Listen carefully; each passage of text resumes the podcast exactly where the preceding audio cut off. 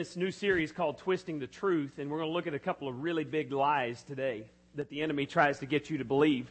First one is on your listening guide, and it's this Rebellion equals freedom. Rebellion equals freedom. How old were you the first time you bought into that lie?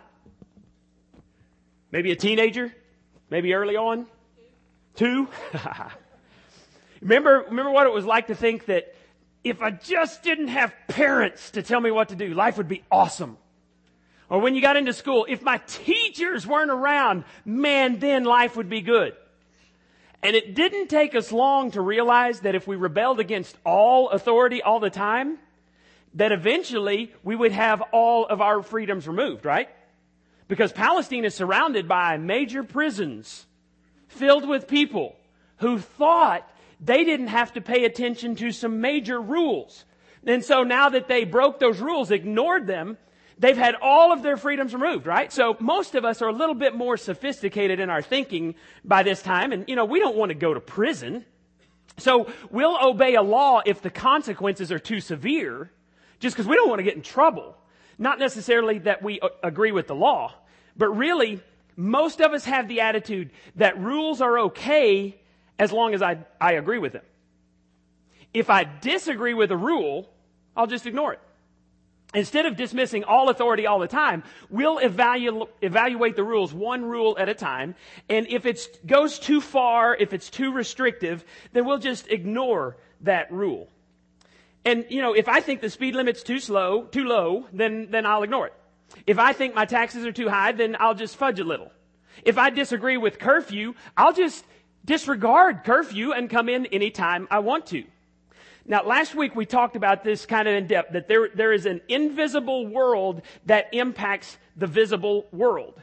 Everyone here agrees that there are some germs that we can't see that given the right set of circumstances will invade our lives, the visible world, and eventually they will become visible because they will wreak havoc on you. Happened to me last Sunday night. Got through Sunday, and then Sunday night, all of a sudden, this head cold hit me by, by Monday morning. I felt horrible. Everyone here agrees that there are invisible germs that will invade your world and mess you up, right? Right? Everybody agrees with that? Well, we said in the same way, there are some invisible spiritual forces that are looking to invade your world with the sole purpose of destroying your life. Now, almost everybody here believes in God. Everybody in this room probably believes in God. You believe that there is an invisible force who impacts the visible world. And I gotta tell you, there's good news. You're halfway there. It's the other half of the equation that you ignore. Jesus, God's Son, the one who was invisible, put on flesh so that he could become visible. He said, there is a real enemy named the devil who wants to destroy you.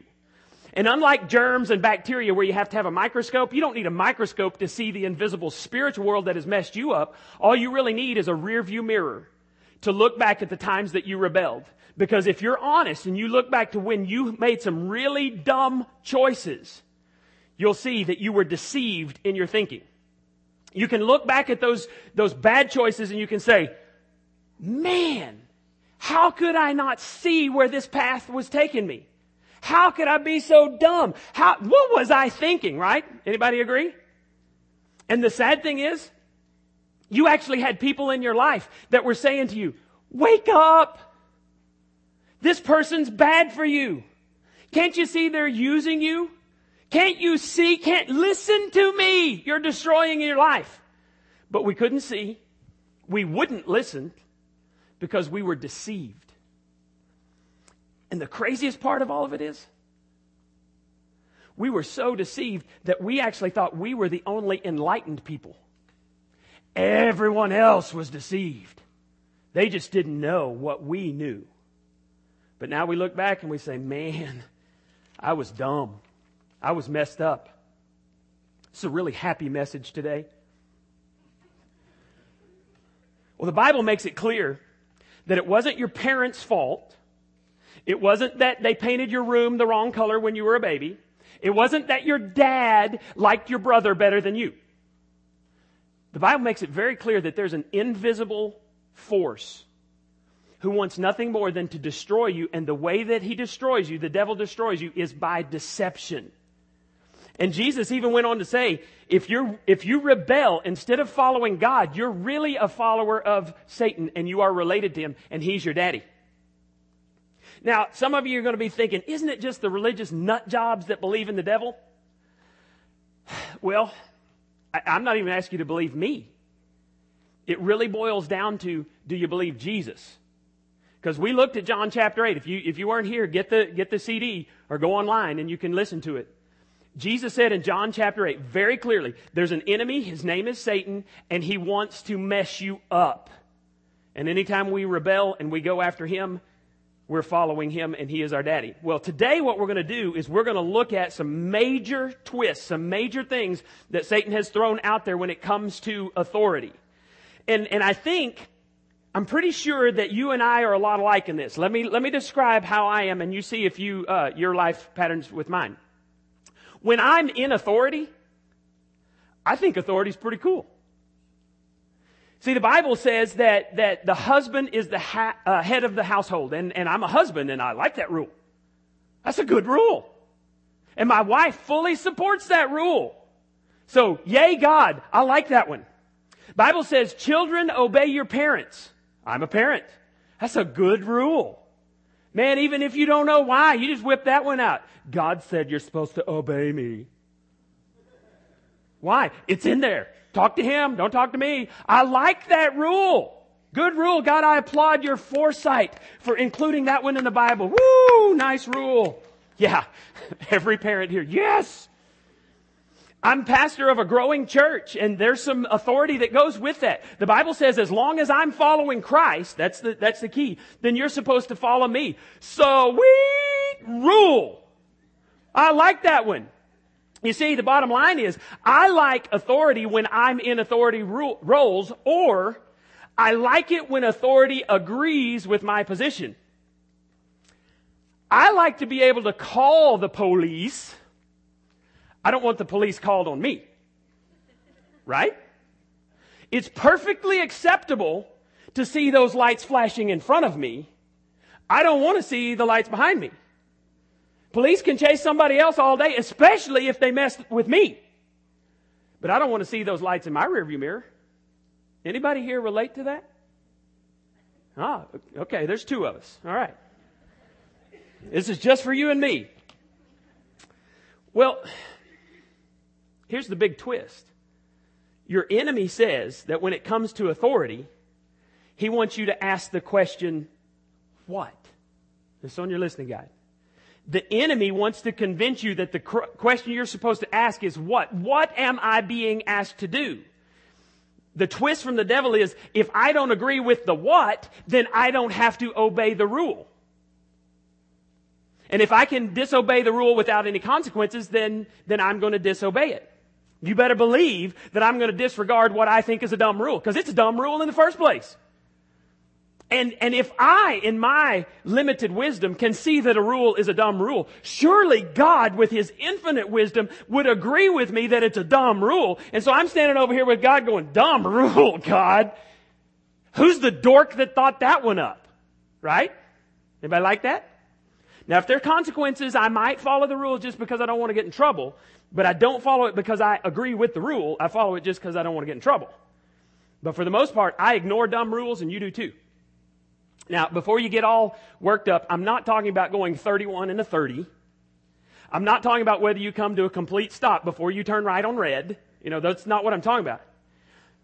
What about a 16 year old boy getting into the car with a bunch of other 16 year old boys who have a couple of six packs of beer? Because see, if we follow the white rule, the 16 year old boy says, dumb rule. Dumb rule says we can't drink. Dumb rule says we're underage. Dumb rule. I'm just going to get in here and, and we've evaluated the rule and we think it's dumb. So we're just going to ignore that rule. What about the open container law? Excuse me. Germs. what about the open container law? that, that says, you know, you can't have any open alcohol in the, in the car. Dumb rule.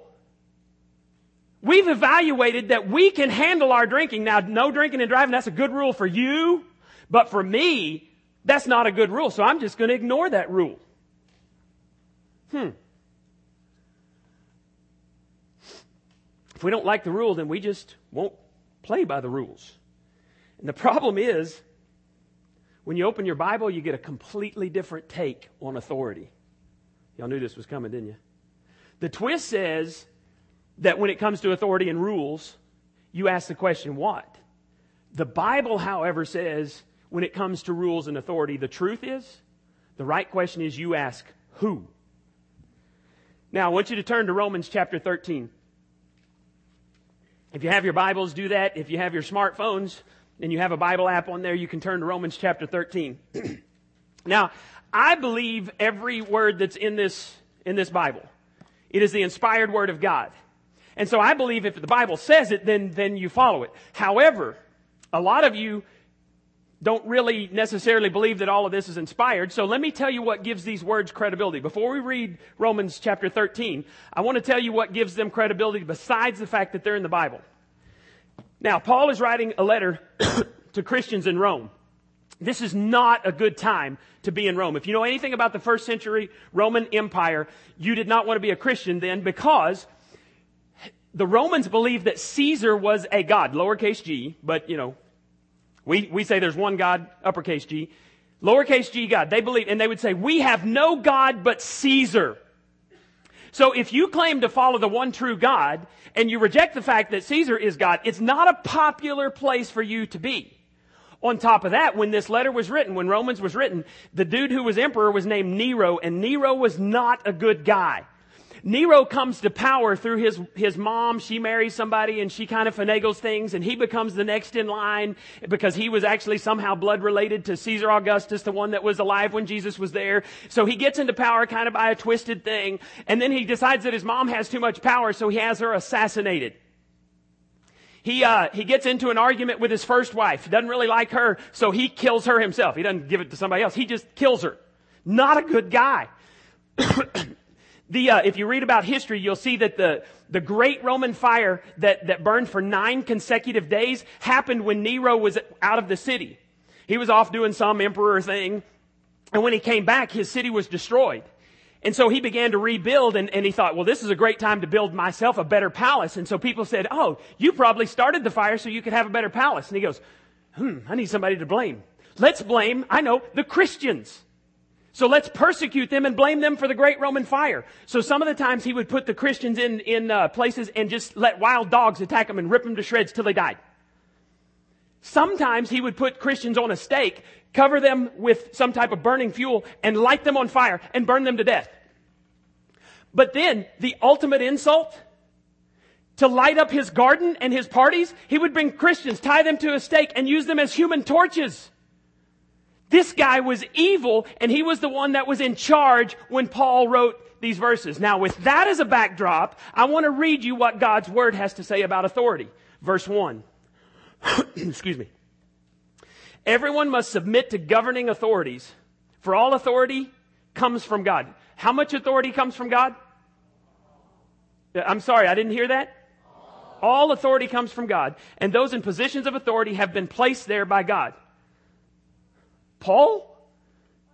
Are you smoking crack, dude? Do you know the rules in Rome? Have you heard of Nero?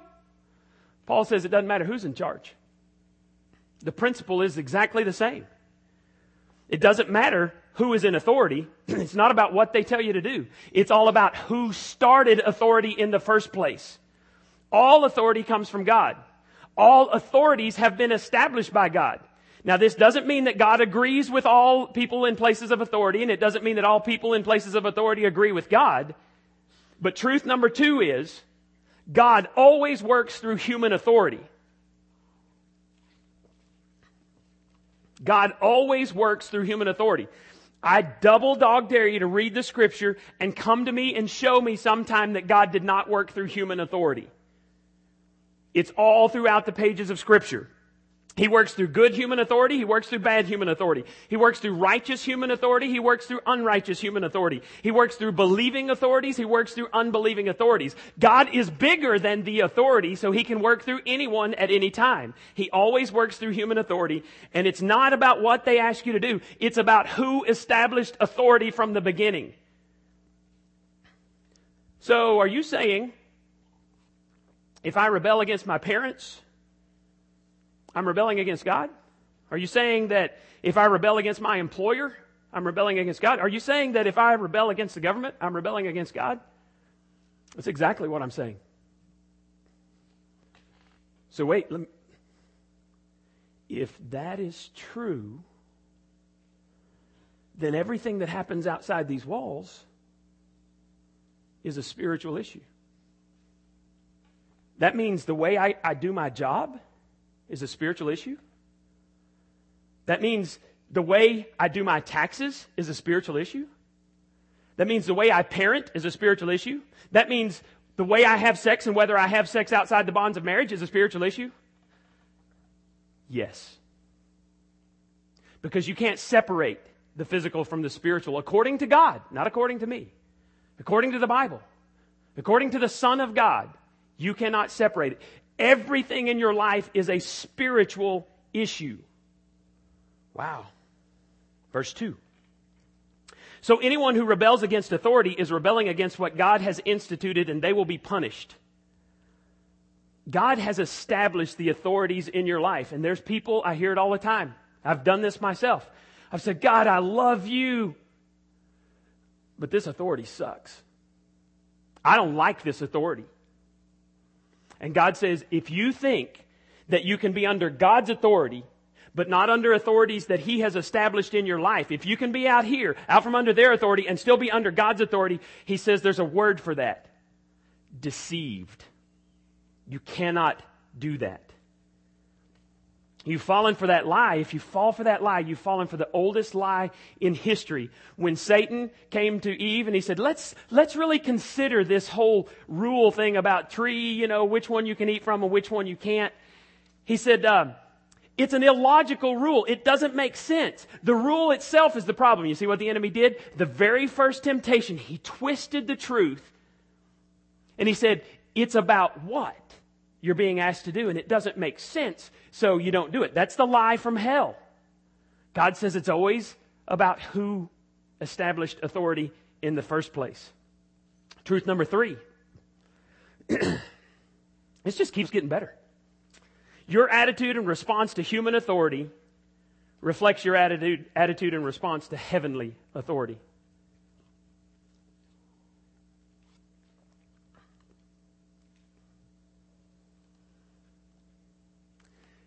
This explains a great deal of the pain and the, the suffering that you've had in your Christian life is because you've been out from under earthly authorities. And it's a direct reflection of how you respond to God. Verse 3. For the authorities do not strike fear in people who are doing right, but in those who are doing wrong. Would you like to live without fear of the authorities? Let me just ask you that. Would you like to live without fear of the authorities? Nobody. Do what is right and they will honor you. Okay, now I need your help. The authorities are what? Let's say it again. The authorities are what? Sent for your good. But if you're doing wrong, of course you should be afraid. For they have the power to punish you. They are what? Sent for the very purpose of punishing those who do what is wrong. You see, from the beginning, man has proven to be rebellious, and so we need authorities over us. So God established an authority structure. Well, that leads to truth number four. Authorities are, you said it several times, God's servants in my life. Your boss, whether he follows God or not, is God's servant in your life. Your parents, whether they are hostile to God or not, are God's servants in your life. And I want you to put in your life on your listening guide. I think I left that out. God's servants in my life. Authorities are God's servants in my life. Paul is writing to Christians in the most hostile environment possible for Christianity. And he said, God works through human authority, the good ones as well as the bad ones. And some of you are sitting there and you're going, no one believes this stuff. And I say, you're right. It's because we're deceived. No one believes it because we're deceived. The twist is in America, we're set up for this twist. That's, that's the big thing. Because the, the more money you have, the more you're set up for this twist. The more power you have, the more you're set up for this twist. Because when you have money, you actually think that rules apply to people who have less money. When you have power, you actually think that rules apply to people who have less power. The little people, rules aren't for you. Look at Congress. I'll get off of that.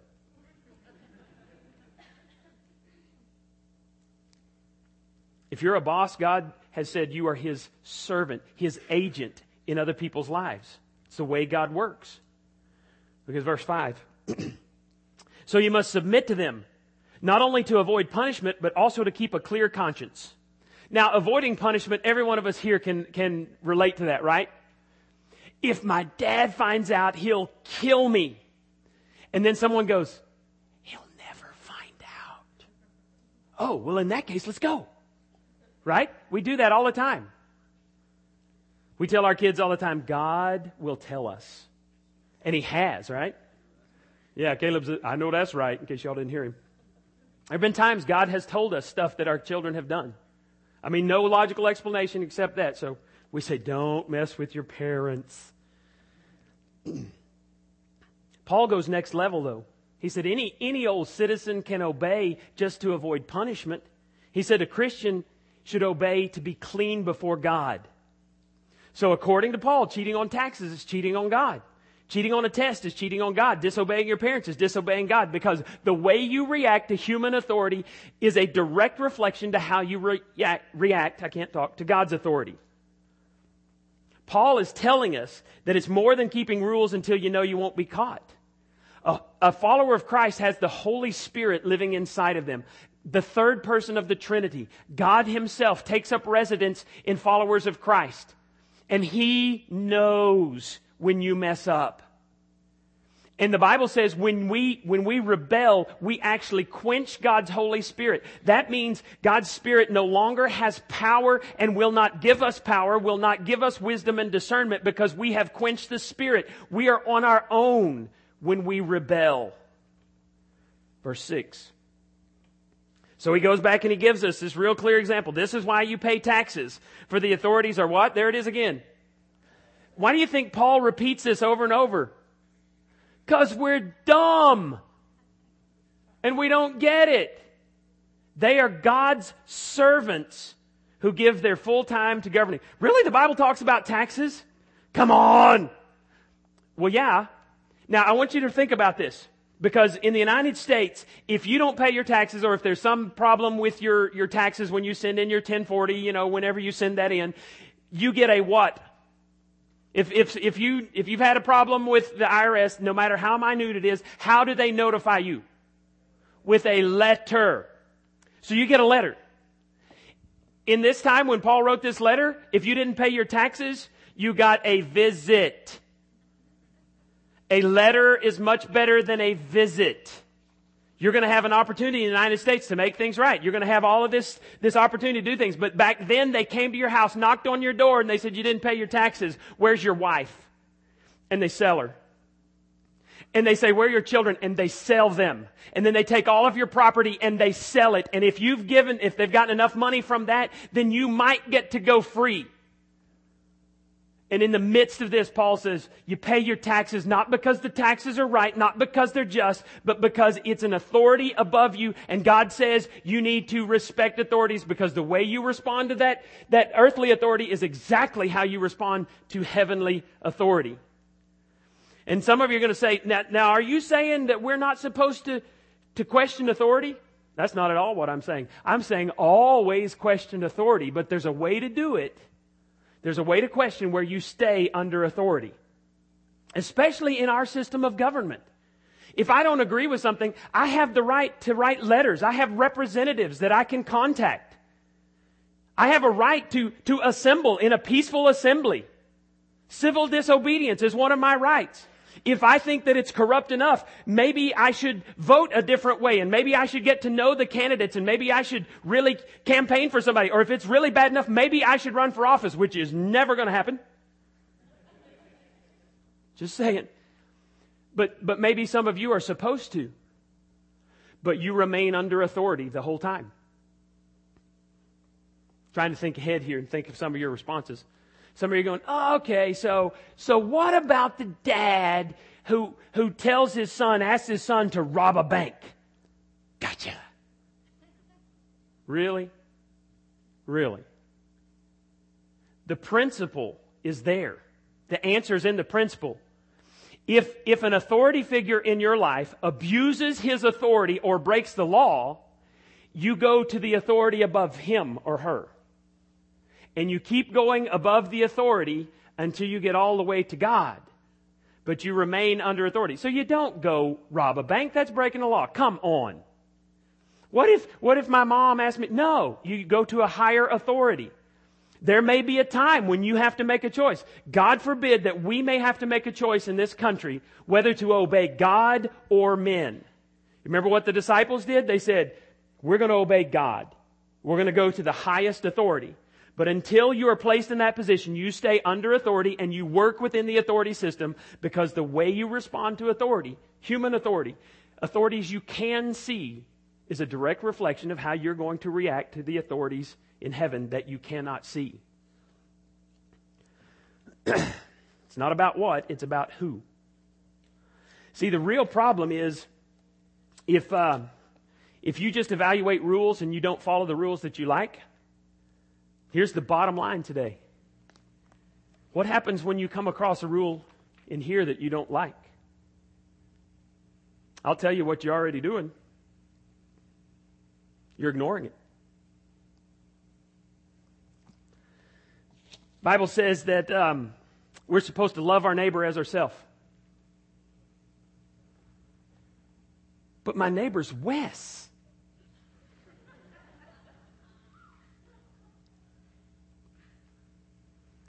I'm supposed to love Wes like I love my. Yep. I'm supposed to love his children like I love my children. Yep.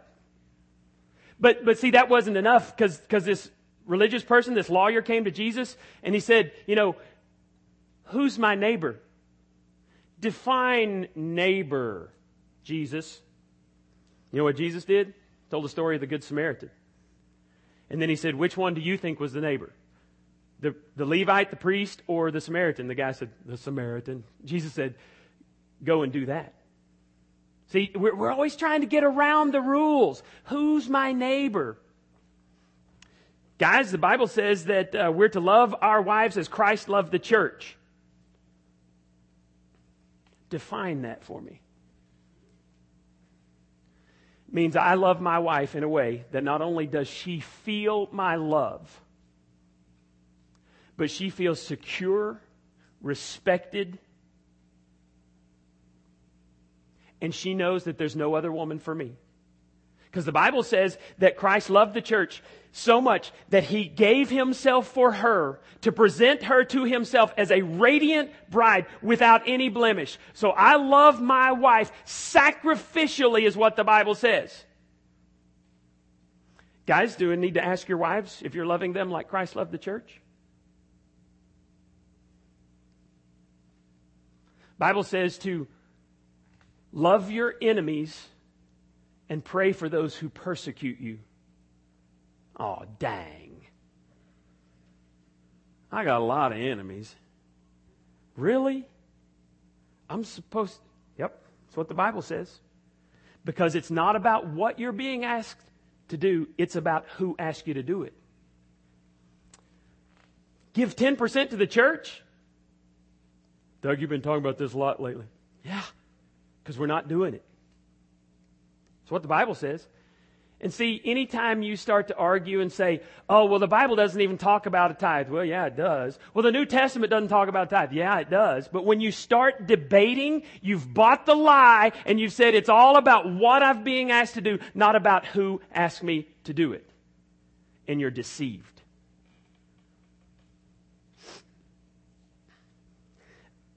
This, this Halloween thing, you know, it's all about scary stuff. And I used to watch all the movies. I used to go to the scariest movies and I just don't like that stuff anymore, but I used to do all of that stuff. I want to tell you something that's really, really scary. And it, it ought to be the most scary thing that we ever encounter. It's stepping out from under the authorities that God has placed in our life and moving out here and saying, I don't need them. Because you never know what your Heavenly Father is up to in your life. You have no idea how the unseen God, whose ways are higher than our ways, whose thoughts are higher than our thoughts, you don't know what God is doing. And if you step out from under those authorities He's placed in your life, you step out over here, you're on your own. You will miss what God has planned to bless you with. It will happen. How do I know? Let me give you a couple of quick examples. In the Old Testament, you remember when, when the Israelites were in Egypt and they were under Pharaoh, another dude who thought he was God. What's up with all these humans thinking they're gods? He thought he was a God and everybody thought he was a God. We have no God but Pharaoh. You know, that type of deal. He had them making bricks and building pyramids and building statues and doing all of this stuff and beating them when they got out of line and not giving, they were slaves in Egypt. If you and I had shown up at that time, we might look around and going, and go, where is God? Because the Bible says there was a 400 year period where they didn't hear anything. 400 years, where? God, where are you? They need to rebel. And in fact, Pharaoh said, we need to do something with these Israelites because they're like rabbits, man. They're everywhere.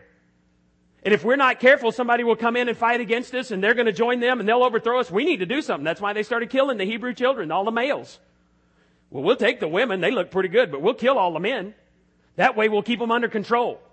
And if you had stepped in there, you probably would have said, God, do something. And God would have said, I am. I'm building a nation. And when the right man to lead that nation out into freedom appears, then I'll take this nation into, into freedom without shedding any lives. They won't have to kill a person.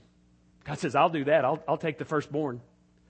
I won't do it with a sword. I'll do it with my mighty power. And when God delivered them, it was such an, an incredible thing that the Israelites went to their, their Egyptian neighbors and said, Hey, can you give me something for the road? And they're like, Take everything. Just get out of here. And so the Israelites plundered the Egyptians without ever raising a sword. They didn't even know how to use swords. They didn't have them. It was illegal. And God delivers over a million men, so probably about three million people, from the Egyptians. He built this nation and nobody knew it was going on until it was already done. I can do one better than that. If you and I were to show up the last week of Jesus' life, we see the triumphal entry. We did that in Haiti. We did, that was really funny. We did that for the children's class and they just loved it. Chad was the donkey. Jared was Jesus and he got to ride in on Chad. It was awesome. Had a big old, you need to see this on, if you hadn't seen it, go look at our pictures because we got these huge ears and a tail and Chad's, oh, oh, and they laughed. It was funny. But if we were to see Jesus coming in on that donkey and everybody's crying out, Hosanna, blessed is he who comes in the name of the Lord. And then just a few days later, the religious leaders are lying about him and they're turning him over to Romans, and we all know what Romans think about Christians. And he's being tortured. An innocent man is going to die. I have no doubt if you and I were there watching it, we'd be going, God, where are you? Why don't you do something? And God says, I am. I'm saving you. See, God can take the most horrendous sight in the world, and that's the death of his son, and turn it into the best possible outcome. So don't ever think that God's not working. He's saying, I am God, and I always work through human authority, whether you believe it or not. Your belief doesn't, doesn't determine how powerful I am. And he says, the way you respond to authority is exactly how you'll respond to me. He says, don't fall for the twist. It's not about what you're being asked to do. It's about who has established authority in the beginning. You sit, you submit to authority not because your, your boss is perfect, but because God is. You obey your parents, teenagers, not because your parents are perfect, but because God is. Anyone in authority in your life is God's servant for your good. But, but, but, yeah, what about Daniel? He submitted to authority. It got him thrown in the lion's den. I'd kind of like to be in that story and watch God shut the mouths of lions, and then the king come out next day. Daniel, are you okay? Yes, get him up. Let's kill everybody who wanted to throw Daniel in the lion's den. They're dead. And then he raises Daniel up to the second in command because he trusted in God who establishes authority. We could go on and on. It's not about what, it's about who. And then really we need to look in the mirror today and we need to ask how we're responding to the human authority in our life. Because however you're doing that is exactly how you're responding to God. Would you bow your heads for a moment?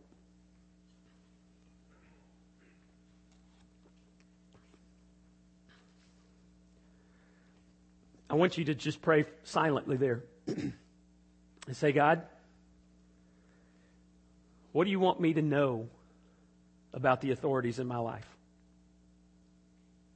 Just ask Him and sit there and listen for a minute.